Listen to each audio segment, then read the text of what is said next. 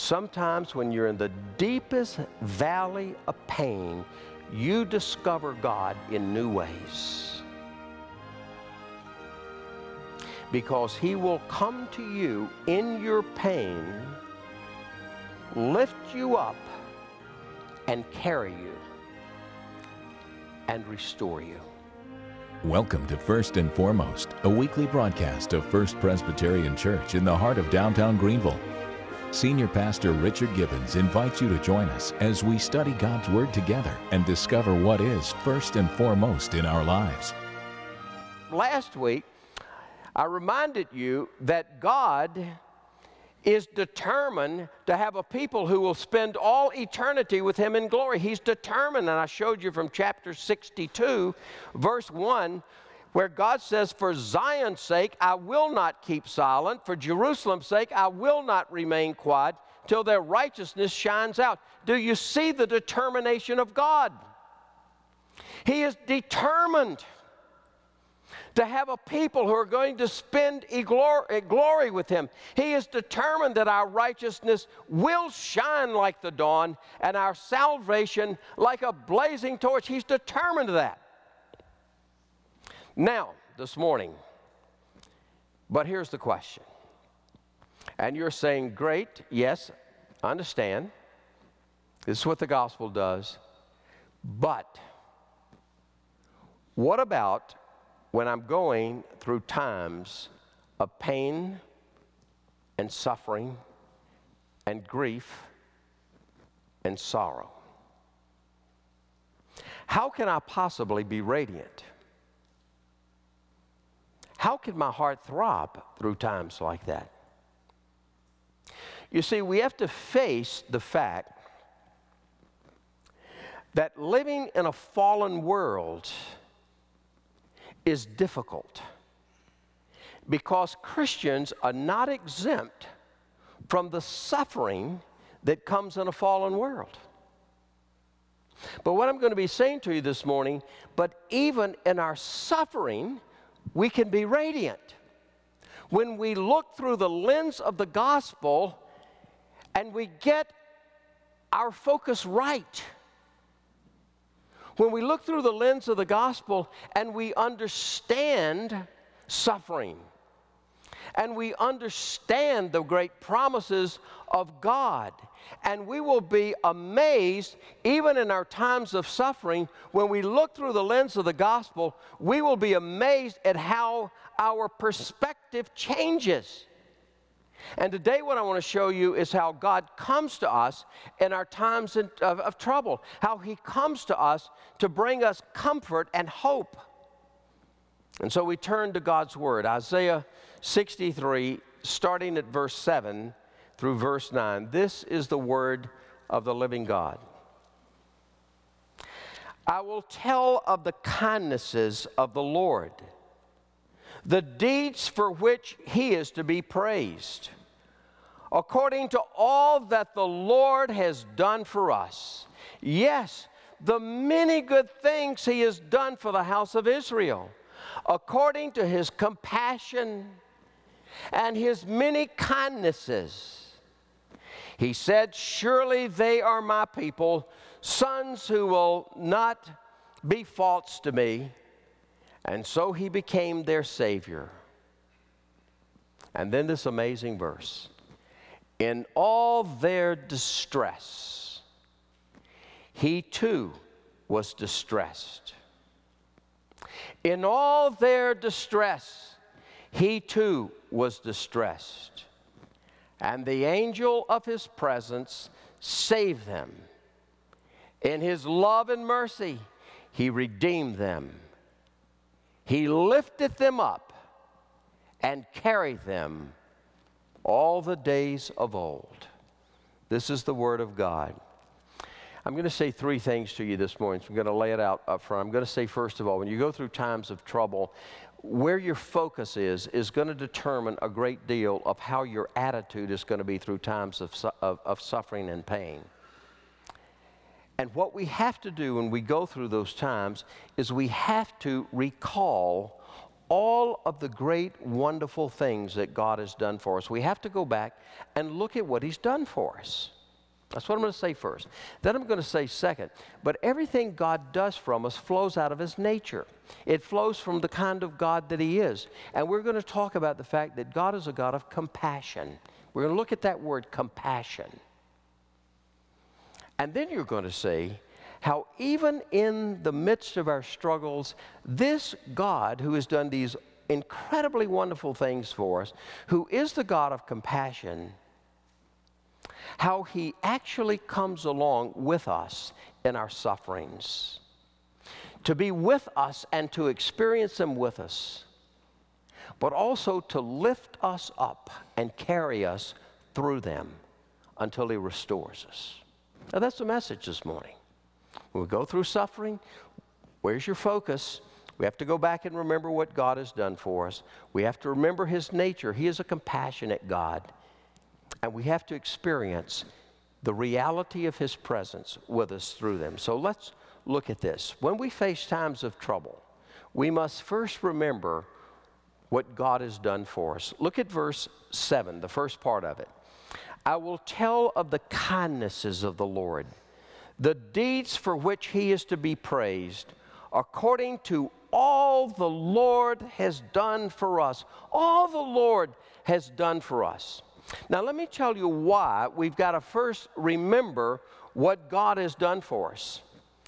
Because when we go through times of difficulty, we often lose our focus, don't we? When we go through times of difficulty, we often lose our focus. We become so overwhelmed with the trials and the suffering and the pain that we're, we're facing, we get stuck there. And it's like we can't get it off our minds. It becomes, we're almost obsessed with these circumstances. And when that happens, we become easily discouraged and distressed. And it's only then that we put the lens of the gospel on and we remember what God has done for us. Now, let me tell you what I'm saying here. I'm not saying that you don't face reality. I'm not saying you stick your head in the sand when you go through times of difficulty and, and struggles and just say, okay. I'm not saying that. I'm saying you, you have to come to grips with it. Suffering is real, grief is real, pain is real. There are all consequences of living in a fallen world. We have to come to grips with it. We have to face it. But once we've faced reality of it, then what we have to do is we have to say, But God. Remember what I've done for you. Remember Jesus. And remember how I sent him for you. We have to come back. And we have to see those great promises of God. We have to remember the kindnesses of the Lord. And thus, what does the verse here in Isaiah say? I will tell of the kindnesses of the Lord, the deed for which he's to be praised, according to all that the Lord has done for us. And when we find that the kindnesses, the mercies of the Lord, that's an Old Testament word, a, a, a Hebrew word that meant these incredible acts of undeserved mercy that comes from the Lord out of his faithfulness to his covenant promises. That he is a God who's filled with loving kindness and mercy. He says, Think of all the good things, lift our focus out of the pain of the moment and lift them to him and remember all of the good things He's done. He's forgiven us of all of our sins and failures in Christ. There's the cross. He has given us Christ's righteousness and glory as we've seen the last couple of weeks. He's called us by a new name, His name and the name of the city of our God, pointing to the fact that we belong to Him, and it points to our eternal destiny to be in the city of God, the New Jerusalem, our eternal destiny. That we are His workmanship. Next week, when we end the series, we're going to look at the next chapter of Isaiah where He talks about the potter and the clay.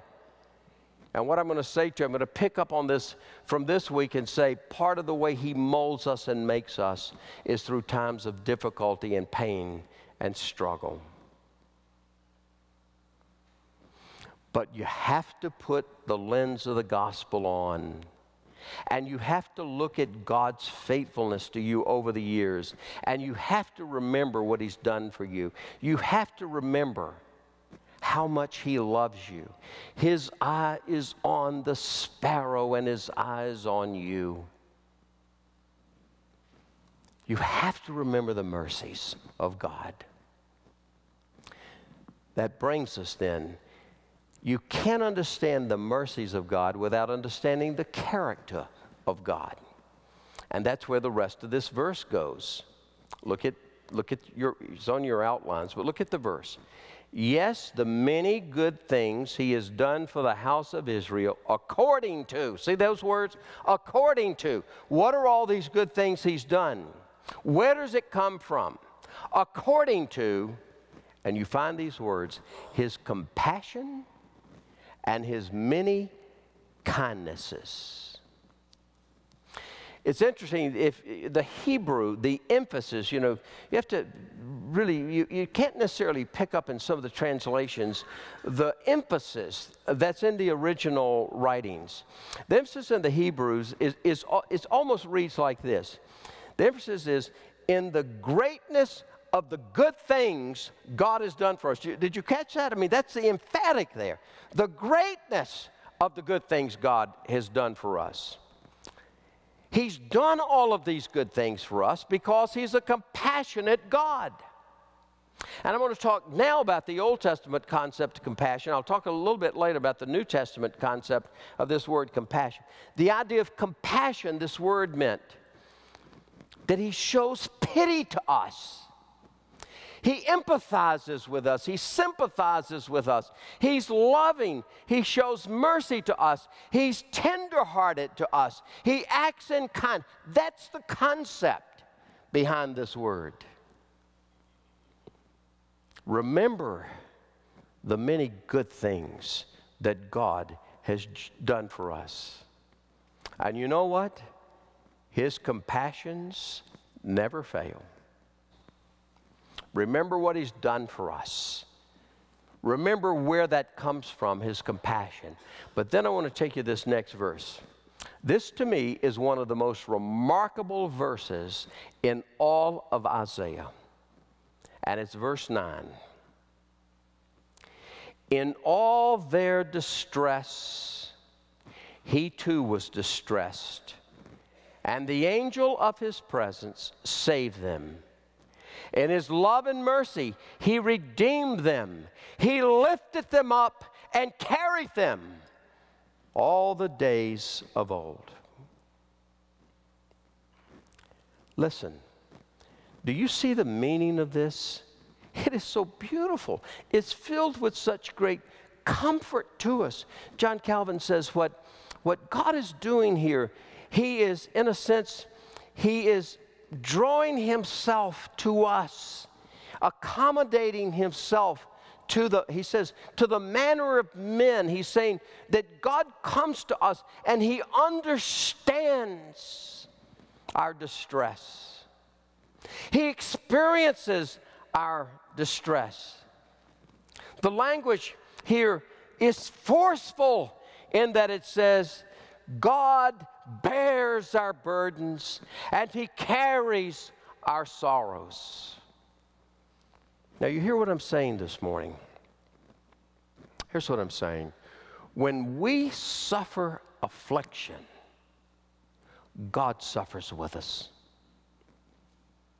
When we hurt, God hurts with us. God feels the suffering of his people as his own sufferings. This is the work of our great high priest, Jesus. In all their distress, he too was distressed. Hebrews, for we do not have a high priest who is unable to sympathize with our weaknesses, but we have one who has been tempted in every way just as we are, and yet without sin. Let us approach the throne of grace with confidence so that we may receive mercy and find grace in our time of need. You see it? Two words mercy and grace. There, there's a different nuance to those words. Mercy is what we don't get that we deserved to get God's judgment. Grace is what we get that we don't deserve at all. Mercy is what we don't get that we deserve. Grace is what we get that we don't deserve. And where do we find that? We find it at the throne of grace. And how Jesus is filled with compassion toward us. He suffers with us. He carries our sorrows. Listen, let me take you back to Isaiah again. Remember, Isaiah saw the glory of Christ. Isaiah 53, you remember the suffering servant passage? Amazing. Chapter, uh, chapter 53, verse 4. Listen to it. Surely he took up our infirmities and carried our sorrows. Isaiah 53 is not just talking about Christ bearing our sins, it says he actually carries our sorrows. He bears our infirmities himself. Listen, as you read through the Gospels, Jesus saw the pain of people through the eyes of compassion. Matthew 9 said, when he saw the crowds, he felt compassion for them because they were like sheep without a shepherd, distressed and downcast. Compassion. That New Testament word for compassion is very interesting. Literally, literally, the Greek word means your inward parts, your insides. The idea is the deepest center of one's emotions. Jesus looked at those who were in trouble and distress, and he felt compassion the deepest center of his emotions was moved. Do you remember when Lazarus dies? And he met Mary and Martha, and they're in deep grief. Do you remember this when they were in deep grief? That verse that has two words in it. Jesus wept. Now, why did he weep? He was going to raise Lazarus from the dead. I mean, he's going to have a happy ending. Why did he weep? Because he was carrying Mary and Martha's grief. See it? He was suffering with them. Their grief was his grief, their pain was his pain. That's the work of our great high priest. Look, Christians are not exempt from suffering, pain, and grief. But we have the compassion and mercy of God to uphold us. We have a Savior who upholds us we're not alone in our times of suffering and pain. In His love and mercy, He redeemed them, He lifted them up, and carried them all the days of old. Do you see it? He not only empathizes and sympathizes with us and feels with us, but He comes to our aid. He comes to rescue us. He comes to lift us up. Look at the verse. It says, the angel of his presence saved him. Who is the angel of his presence who saves? Jesus. The angel of his presence comes to save us. And what does he do? He lifts us up and he carries us. The greatest grief I ever experienced in all of my life was the loss of my wife of 37 years. This was 11, 12, 11 years ago. When she was diagnosed with a terrible kind of leukemia, the first thing that came to my mind was Isaiah. It was chapter 43.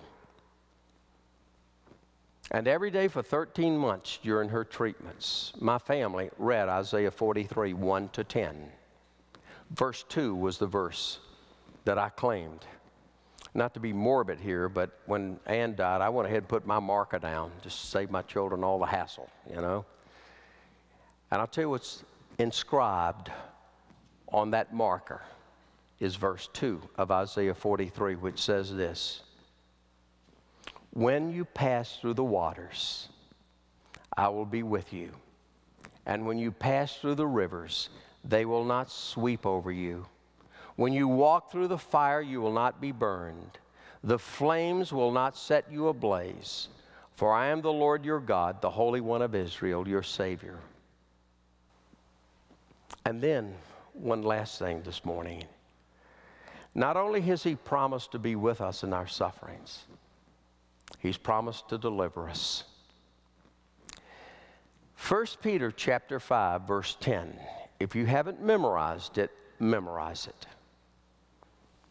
And this is what it says And the God of all grace, who called you to his eternal glory in Christ, after you've suffered a little while. The God of all grace, who called you into his eternal in glory in Christ, after you've suffered a little while. Do you see there's light at the end of the tunnel?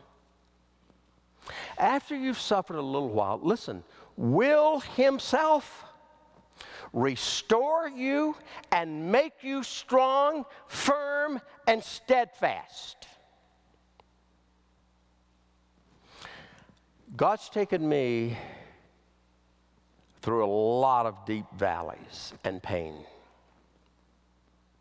And I'm going to tell you from experience Sometimes, when you're in the deepest valley of pain, you discover God in new ways.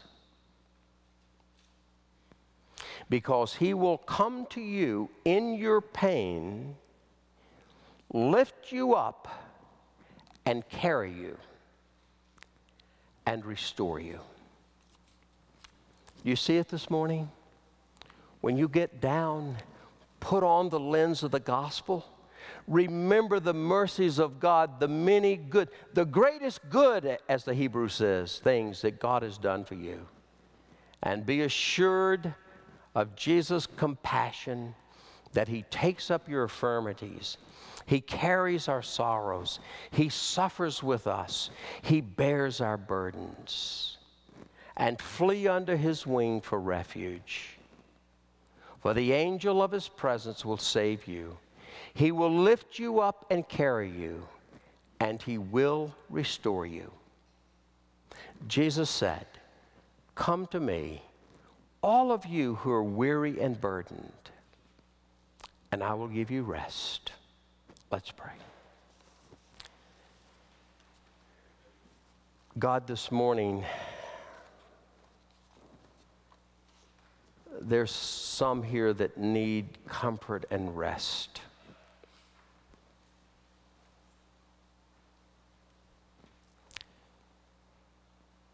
It seems as we go through life that there are those times when we're overwhelmed. It feels like we're drowning in our grief, in our sorrow, in our pain. And the only way we can find relief and hope is through our great high priest. the angel of your presence who saves us, the one who lifts us up and carries us.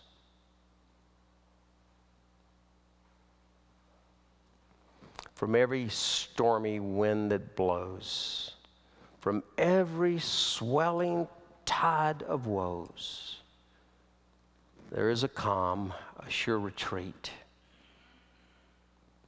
Tis found beneath the mercy seat. There is a place where Jesus shed the oil of gladness on our hearts, a place then all besides more sweet. It is the blood-stained mercy seat. And this morning, Lord, as we hurt and are in pain, we accept your invitation to come with confidence to the throne of grace where we can find mercy, receive mercy, and find grace, help in our time of need. Oh, Jesus, thank you for bearing our burdens and suffering with us and weeping with us. For we make this prayer in your name and for your sake. Amen. Thank you for joining us this morning. I trust the broadcast was a blessing to you. Earlier this year, we spent several Sundays studying the New Testament book of Revelation. And if you would like to hear those messages again, please contact the church bookstore on 672 1846 and they will be glad to assist you. Join us again next week, as Sunday morning is first and foremost.